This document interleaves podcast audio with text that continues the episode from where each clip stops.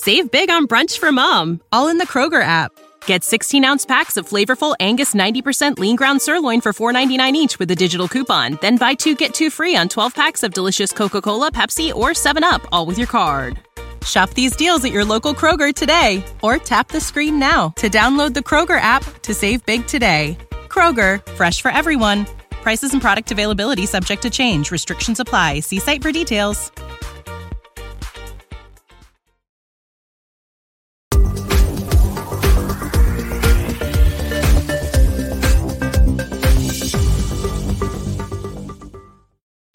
All right, I'm excited uh, to finally get started. Sorry about that. As if you have ever been a coach or a teacher, you know you're kind of set up to fail at times, and you're left at the mercy of some parents that perhaps sometimes show up late for reasons, whatever. But Croc, I'm so excited to have you on, man. How are things going? I like that hat, by the way. That is clean. Thank you, thank you, thank you. Yeah, uh, I'm sorry to keep everybody waiting, man. I, uh, usually I'm done training athletes at about 445, 450 Central Time. And today I had a my last parent didn't show up until about 520. So uh super late and it kind of put us behind here.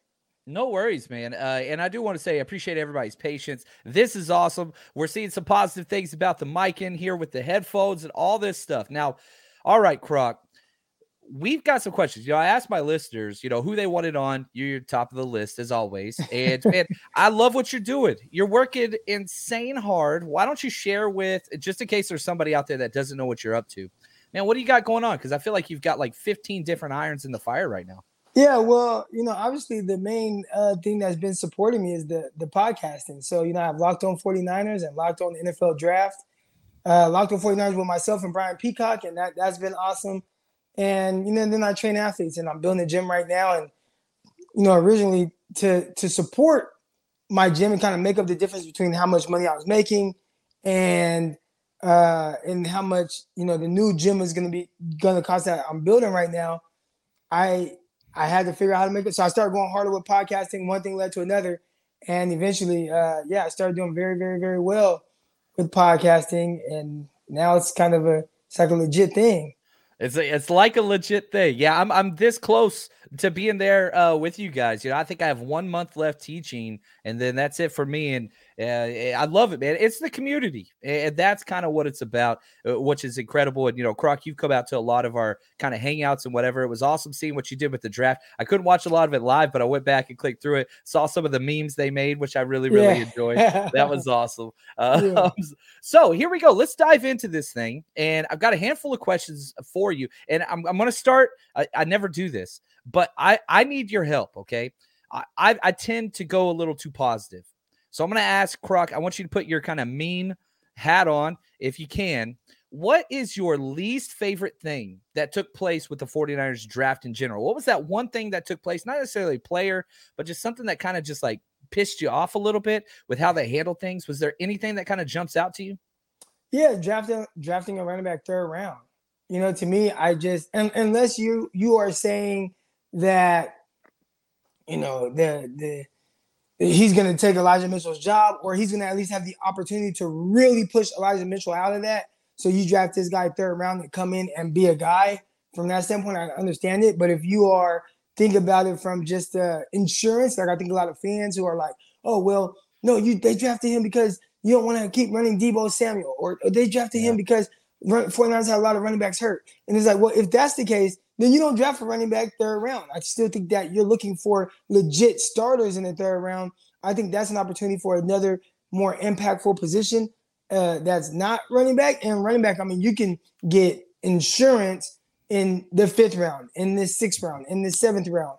But I don't, I don't think that the third round is a pick for insurance. So I think that was the one thing where I'm like, I'm not mad that they took a running back in the draft, but mm-hmm. just third round is something I wouldn't have done and, and, you're not right. You know the the conversation. Thank you, George. Appreciate the gift. He says, uh, "Great collab, love it. Um, appreciate it, George." But like they get every time they talk about him, they say one two punch, right? They say one two punch. They say big body. They say he can you know wear on defenders, and the film does show that.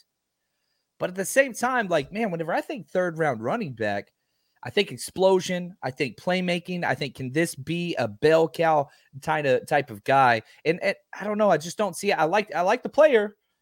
I didn't like where the pick was. I, am with you there. I'm yeah, you. and I like the player. I want I want to make that clear because you know if you kind of go out there and you say, oh, you know, I didn't like this or that, they think you don't like the player or something like that. And it's like, no, it's not personal. It's nothing against the running back. To me, it's just the it's just the value of the running back and how if it is someone that you want to wear down opponents or someone you want for insurance, then yeah, man. I mean, you you usually get that a little bit later. Right. And, and, I'll say this, you know, when we were doing the live draft in Vegas and we had, you know, the room was was packed with 49ers fans. When they when that pick was announced, everybody just started turning their head this way. You know, just started yeah. shaking their head. They weren't happy with it. Oh, we got the hat change. Yeah, now we're to, feeling to, it. Had to, now had to be getting the getting the spirit. Uh oh, here we go. Look at this. Uh, Croc, a hater. Oh, I love this. Uh, Brian's jumping on here. That is incredible. I'm gonna send me. I'm gonna send an invite to Brian. I don't know if he's busy. I'm sure he is busy, but I'm gonna throw this out there to him just in case he can drop by. He might be uh, available. We we record in about 30 minutes, so he might. So he might. So we'll go quick there because I don't want Brian's a big cat. I, I don't want him coming after me and causing some problems. But we sent the invite out if he wants to come out there. I love it. Uh, right here. Uh, do you feel that Danny Gray threatens any DBs with his speed? Um, y'all may have different opinions. So I'll say this: the uh, speed shows up. Not only did he run the 4 3, whatever, I don't care. The GPS tracker, Barrows talked about this in his article he put out today. Uh, they had his GPS tracker at SMU hit 22 miles an hour re- repeatedly, and he hit that at the Senior Bowl is it do you see when you watch his film is it elite speed or is it just like one of those track guys that sometimes is deceptive? I think he's at this point more of a track guy. You know if you watch him with the ball in his hands i think that's when you really can see the speed you know? He can catch a crosser and it's like oh man like look at him go with the with the ball in his hands. But if we're just talking about as like you know what makes receivers good and if you really look at receivers a lot of receivers aren't the fastest of guys, right? Like who who's the who's the fa- the best receivers in the NFL? Are right. those guys like four, four, five guys no. or better? Typically, they're not, right? Davante Adams is a four or five something type guy. You look at guys like Keenan Allen, um, you know, Mike Evans, who's been a consistent thousand yard plus receiver. Uh, you know, whoever you look at, they're typically not the fastest of guys. And when you look at a guy like Danny Gray, clearly he has the speed, and that does show up at times. But I just thought like in and out, that's definitely something he can continue to improve on. Truly understanding how to utilize the threat of his speed in route. Mm. Did you know that you can now win up to 100 times your money on PrizePicks with as little as four correct picks? You can turn $10 into a thousand with basketball, hockey, college basketball entries today on PrizePicks, America's number one fantasy sports app. And here's what's great. It, it, you can get action on sports on more than 30 different states across the country, including California, Texas, and Georgia. On top of that, you got playoff basketball actions on the horizon, and this is the best place to take advantage of all of basketball's postseason actions. Some of these player props. Nikolai Jokic for over 10 rebounds, Anthony Davis more than two blocks, Lillard, four three pointers made. You get to pick exactly how you want to use your bets. So, download the app today. Use code 49ers, 49ERS, for a deposit match up to $100. Again, that's promo code 49ers for a first deposit match of up to $100 over on PrizePicks. Pick more, pick less. It's that easy. Without the ones like you, who work tirelessly to keep things running, everything would suddenly stop. Hospitals, factories, schools, and power plants, they all depend on you. No matter the weather, emergency, or time of day, you're the ones who get it done. At Grainger, we're here for you with professional grade industrial supplies. Count on real time product availability and fast delivery. Call clickgrainger.com or just stop by. Grainger for the ones who get it done. Yeah. It, it, it, I think that one of the things that I really like about this draft is when you pair it with the 49ers roster, none of these guys have to be the guy, whether it's Drake Jackson, whether it's the wide receiver, that it's a role. They could come in as the number four wide receiver. You could come in as the number five edge and just do your one. It reminds me little none of these players match this but Aldon Smith if you remember his incredible rookie year he didn't come out he wasn't an every down start he didn't start He just came in, did his role, which was pass rush, go back to the sidelines. And I feel like a lot of these guys kind of feel that it's a depth draft, which is maybe not a great thing. I don't know. Well, it creates competition. So, you know, from that standpoint, I think a lot of the guys that they drafted will at the very least push the starters to where it's like, hey, you know, if you're not on your stuff, there's this younger guy that is really trying to take your spot. And, and I'm pretty sure Kyle Shanahan and the front office, you know, approach those younger guys with that opportunity. Look, you know, nothing is going to be given to yeah. you. But if you come in and, and you prepare the way like that you're supposed to as a professional, and I know they'll have to learn how to do that. But you know, if they do that, then there will be an opportunity for them to not just you know make the roster, but have some sort of an impact. And a guy like Danny Gray, maybe it's not you know pushing Aiyuk or Deebo Samuel for you know targets, but hey, can you come in and at least be a threat to pull you know defenders and backup secondaries, yeah. and that in turn free up things underneath for Aiyuk and Deebo, and you can play off of them that way. Uh, you know, will he be able to come in and play over Jauan Jennings? I think that's a big question. And right now, I would lean more towards Jennings, but knowing the upside of a Danny Gray is going to be up to him to really tap into that. Yeah, maybe Danny Gray between the 20s and Jauan Jennings in the red zone or short yardage, maybe.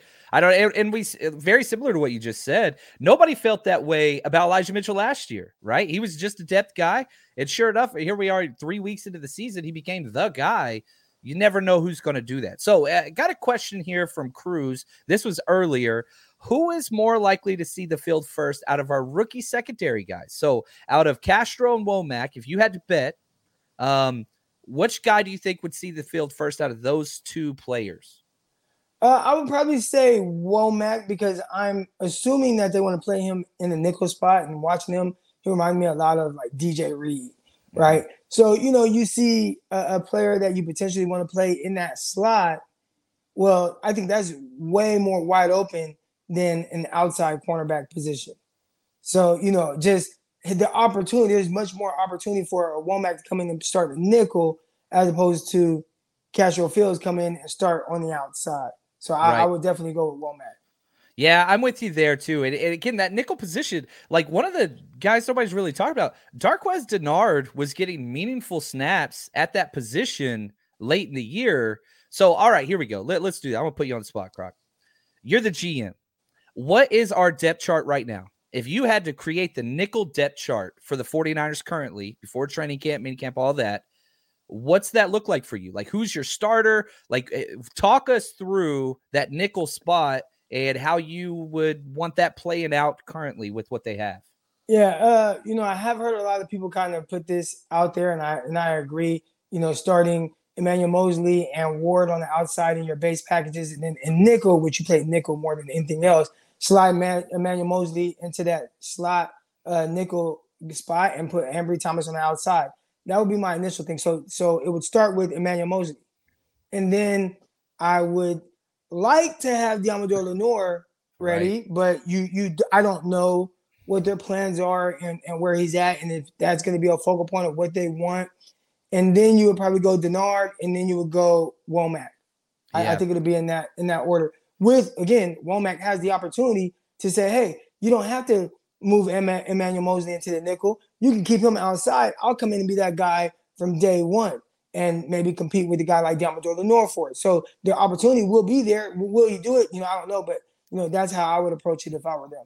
No, yeah, I, I'm with you there, and I really feel, you know, like the corners and the offensive linemen are the same thing, where they have these guys that are tackles that could play guard, and they have these outside corners that could play inside, they could play outside, and they're just freaking throwing darts. And we're just going to get six to eight guys, and it, it's kind of you know king of the hill, last man standing, who wants it the most it, it's it's weird. Not a lot of teams do this because Kyle Shanahan he doesn't give a damn where you're drafted. Right. That doesn't mean you play.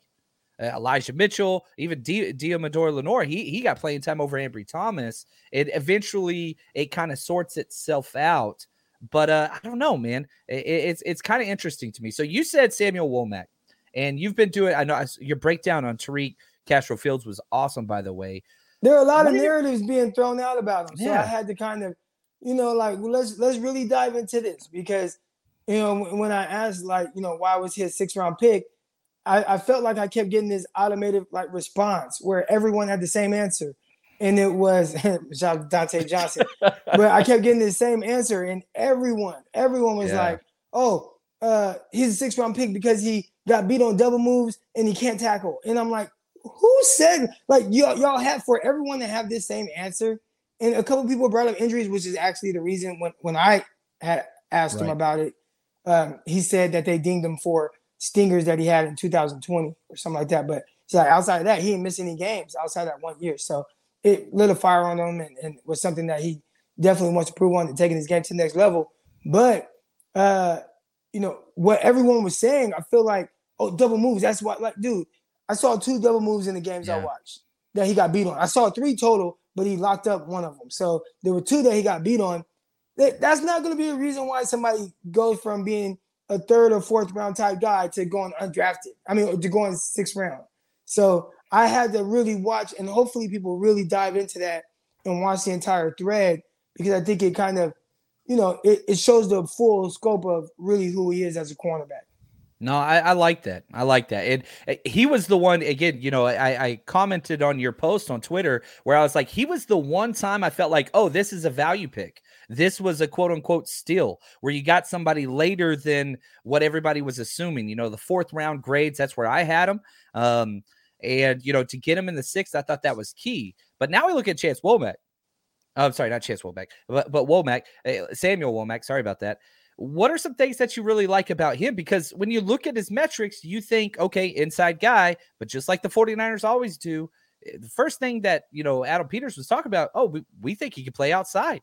Like he's not just a nickel guy, which is crazy to me being at that size. Do you see corner flexibility in his game? Yeah. I mean, again, eh, this is probably corner is probably something he's been playing his whole life. Like nickel, yeah. he played outside. Be, it'll probably be new to him actually playing in the slot right? I mean, again, we, we look at a guy like DJ Reed and DJ Reed at Kansas State, like he was a cornerback. And because of his size, a lot of people are like, oh, next level, he's going to be more of a nickel cornerback.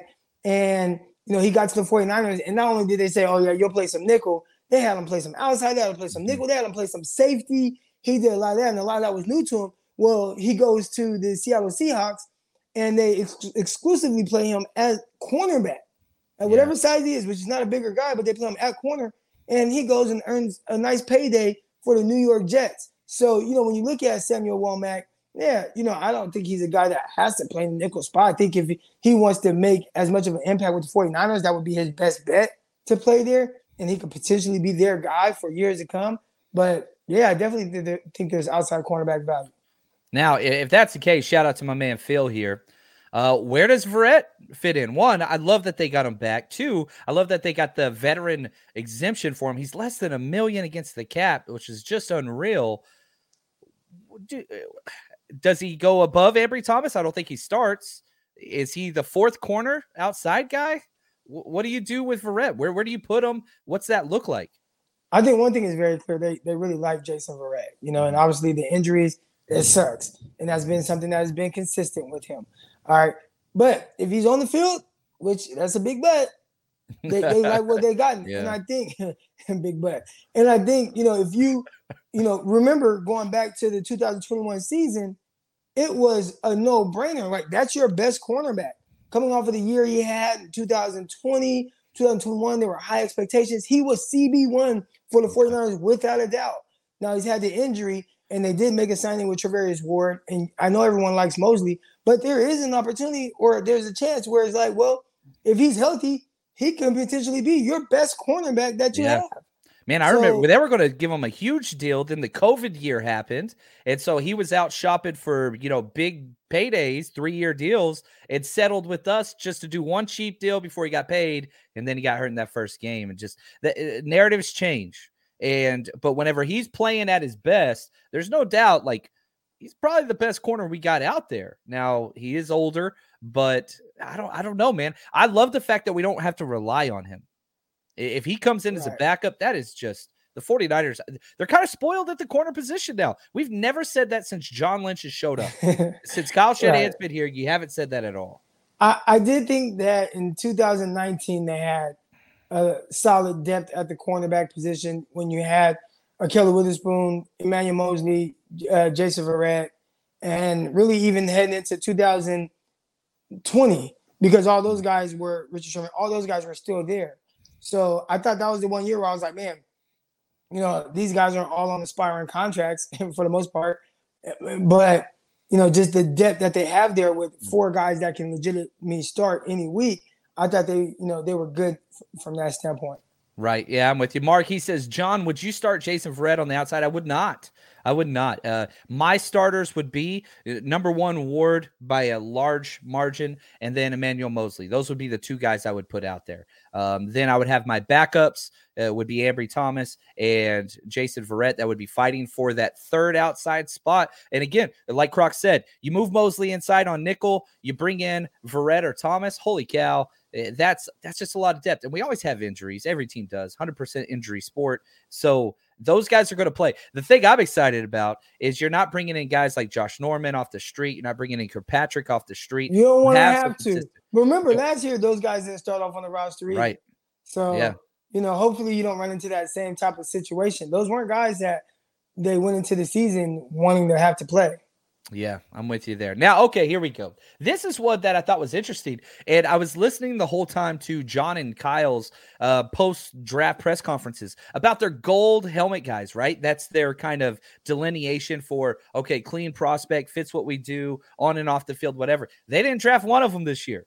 Um, so there was no gold helmet guys that fit kind of the three criteria that they use to make up their guys. The closest one, Adam Peters says, was the kill. So my question to you is, Croc, is there anybody in this draft class uh, it could be undrafted free agent, doesn't really matter. That you're willing to hang your hat on as a, con- you know, going to be a long term contributor to the 49ers and a quote unquote locker room guy, whatever, it, regardless of position or draft, wherever. Is there somebody that you're just like, oh, hell yeah, this makes sense? Well, I think this is, I guess, kind of a cheating answer. I, you're know, I haven't had the opportunity to talk to these guys and I haven't heard a whole lot about them, but Castro Fields is someone who, since being drafted by the 49ers, I have interacted with. And, you know, him reaching out to me and just saying, hey, what are you seeing on film? How can I get better? I just want to improve. I just want to, you know, uh, be more consistent at these aspects. You know, these are what they were telling us to do. This is what I feel comfortable doing. Like for him to just reach out to me like that and say, you know, those things and talk about wanting to get better, to me, that feels like a gold star helmet type mm-hmm. guy. Like that's the type of person that I'm willing to hang my hat on. Like, oh yeah, that, that guy you know, he wants it. Like he's hungry. He's going to do whatever it takes to be a good NFL football player. So I think it, you know that's the only guy I've had a chance to really kind of understand like who he was from a mental standpoint. That was how I felt about Trey Lance too. Yeah, uh, yeah, yeah. So, I love it. You know, n- n- when you know that and you find those things out, and you hear a lot of those things, you can't help but you know kind of believe in that type of guy. Right now, I love this uh, from Al. A gold star guy, gold helmet guy last year was Talanoa Hufanga. They, they didn't touch safety. They got, you know, Leon O'Neal um, as an undrafted free agent, which I love that signing. Seems like Huff has his very clear, direct path to starting at the safety position. He was taking away snaps from a healthy Tartt last year. Where do you fit on that safety position opposite of Jimmy Ward? You know, I think they told us how they feel about it, right? Like not going out and drafting the guy. I, I thought for sure, like, oh man, are they going to go into the season and be like, all right, we are comfortable with either Hufanga. Gosh, can you hear that thunder in the background? Yeah, a little bit, man. I miss speed in the south. That's what's up. Oh uh, yeah, but um, yeah, thunder's going crazy. We got a storm going on right now. But when you know, when I was looking at the depth chart, it was like, man, they're going to go into the season with Hufanga, who hasn't been a long-term starting guy. How comfortable are you with that? And Tarvarius Moore, right? How comfortable are you that guy coming off of a, an Achilles injury? So I felt like, oh, this this is their opportunity to really go after a guy. But here's what I think can potentially happen: they see what one of those guys have, and if one of those guys don't step up, at least right now they can bring back Jaquiski Tartt. And that door they continue to say is open. There, there's a possibility of that. So I think right now they they they let those two guys duke it out and see if maybe yeah. Hufanga, and they probably want Hufanga to be the long term guy. They have him on the cheap. They just drafted him last year. So he has, you know, including this year, three more years on his contract. They probably like him to really take control of that.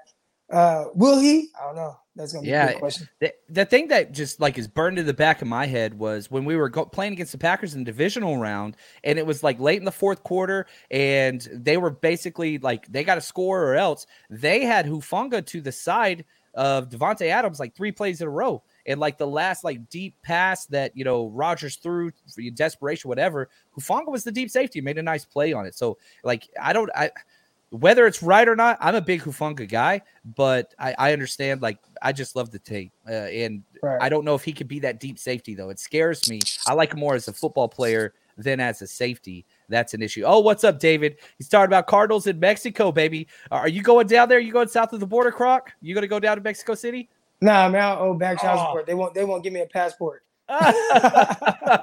all right. All right. Well we're, we're going down there man. We're gonna uh, we're throwing a party. We're working to get those details together. If you head over to 40 hours rush road trip uh, check that out. We already got tickets available. We're looking into hotels and getting a bus to the stadium and all that kind of stuff. Maybe just uh, for that i'll clear up i'll clear oh, up my, my back all right. support. all right. There we go. All right. Here we go. We got to talk about this. I got this email from aaron who is just such an awesome dude. He wants I guess we have some uh, opposing views on the DeForest Buckner trade idea um, in roster building because I think this is incredible. You know, we're several years away from the DeForest Buckner trade, who's one of my favorite players in the NFL. The 49ers kind of chose very opposite of their Deebo path. All right, we're not going to pay him what he wants, so let's ship him out. A lot of people say, you know, it's DeForest Buckner for Javon Kinlaw, which hasn't really panned out. But like at the same time, like let's look at this several years out because uh, I think it's Arik Armstead, I think it's Jimmy Ward, and I think it's Javon Kinlaw equals that Buckner thing. The money, salary cap kind of matches that as well. What are your thoughts just on man? Here we are. No team really has won at all. Is there a clear winner and loser? Did the Colts take one over on the 49ers, or is it just kind of uh, up in the air still? I think the 49ers are losers in that situation for not putting Armstead in at the three tech. You know, if they would have just said, all right, we're going to trade away DeForest Buckner, you utilize that money, cap space, that draft mm-hmm. capital to, you know, grab another player that's a different impact position and put Armstead at three tech, which felt like more of his natural position. And I know they like that big end, especially in that cover four too high. You want somebody that's really stout versus the run on the end there since you have less guys in the box. But put Armstead inside. You got to have somebody else play that big end uh, type position that would have made more sense. Yeah. And if you would have told me, well, took him two years instead of Kinlaw, who yeah. you know so far he's still trying to figure it out, injuries, things like that. You drafted, you know, uh, uh, uh CeeDee Lamb, who was yeah. my wide receiver one, and he was available there. And I believe, from my understanding, that was Kyle Shanahan's wide receiver one. And it, he had wide receiver one, uh, Lamb, and then wide receiver two, Aiyuk, and he really liked Aiyuk like more than a lot of other guys from my standpoint, like that would have made more sense. I felt like that would have been more of a win for the 49ers. But I feel like with the way that they addressed it, drafting Kinlaw, now you kind of have to quote unquote be DeForest yeah. Buckner's replacement, which not fair to him. But and then he hasn't played in the knee injuries and things like I just I feel like 49ers kind of lost on that. I, I wouldn't have done it that way. I'm not mad at like, okay, you trade him away, save money, things like that, cool but I just don't agree with the way they went about it. And that was something that I, I didn't understand even when the pick happened, when a lot of 49 fans were like, oh, you got Kinlaw. And I'm like, no, no, you got Armstead to play three tech. What are you doing? It never made sense to me. My biggest critique, and I, I've been very vocal on this one for a while, of this front office, which I love, is just that they constantly play players out of their position. Um, and that bothers me, whether it was Solomon Thomas or Arik Armstead or just moving people around. I mean, it, it just bothers me. I really, really don't like how, eh, even with uh, Tarvarius Moore, moving him to corner for the first couple years. Like, I get that they have positional value they're trying to maximize, but man, at some point, put the player in the best position to be successful. It seems simple to me. Um, and I feel like they've missed on that. Uh, even like you said, moving Arik Armstead inside wasn't that hard to see. It took all those injuries and two years after the uh, DeForest Buckner trade to finally do it. And what do you know? It worked out perfectly. Um, and hopefully, I, I think with all the edges that they brought in, that's where he's going to be long term. I don't think he goes back outside. You, you agree with that, right? I, I hope so. Right? you know, now, you know, what are they going to do with Kinlaw? Are they going to put Kinlaw at that defensive tackle spot, you know, opposite of three tech? Uh, that would make a lot of sense, you know, especially after letting go uh, our man DJ Jones. So if they do that, then yeah, you know, But it's like, gosh, man, y'all could have been did that. Like it, it was, I was frustrated by that. Yeah, it, it, it, was a lot. But uh, Croc, I just want to say thank you, man. I really do appreciate your time. I know you've got 15 more podcasts you have today. Uh, and man, just want to let you know that the community, everybody here loves you. Anytime I ask for a guest, your name's always at the top of the list. Uh, excited to see where all things go. Real quick, uh, anything that you can plug before we jump off here? Oh, man, Locked on 49ers with myself, Brian Peacock. We come at you five days a week five days a week uh, and good stuff. You know, we it was it was different at first because I have been a guest on his show, but hosting it with him it's a, it's a lot different, right? And we had to kind of build that chemistry. And I remember early on, Brian's a, a talker people, now. Brian's a yeah, talker. there, there, were a lot of people early on like, "Oh man, this is terrible. Why would you change it up?" Like Peacock, you oh, you good by yourself, and and Croc like no, like it doesn't work. And now you know a lot of people love it, and it's the highest uh, listened show on the Locked On Network. So um, it's been working out, but it's fun. Shout out to everybody that tunes in and listens in daily. We got we try to keep it short and sweet, and uh, sometimes we even we get in trouble a lot for going over the time that they want us to go. But you know, we our numbers are so good with uh, retaining listeners throughout episodes that it's hard for them to complain too yeah, much. I, I probably the number one I think I listen to you guys all the time. Love what y'all do. It feels quick, man. Every time I'm like, oh, it's over. Like, which is a yeah. huge compliment. Uh, so, man, just keep doing what you're doing. Uh, maybe work on that mic issue, but uh, we got to find something to critique you about, Croc. Come on, man. I know. I don't know what's going on with you, All right, Croc. Just want to say thank you, man. Appreciate your time, and as always, stay strong, faithful.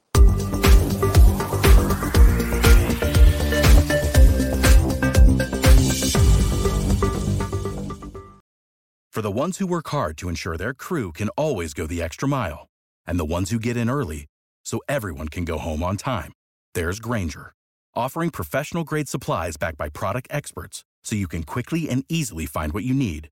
Plus, you can count on access to a committed team ready to go the extra mile for you. Call, clickgrainger.com, or just stop by. Grainger, for the ones who get it done.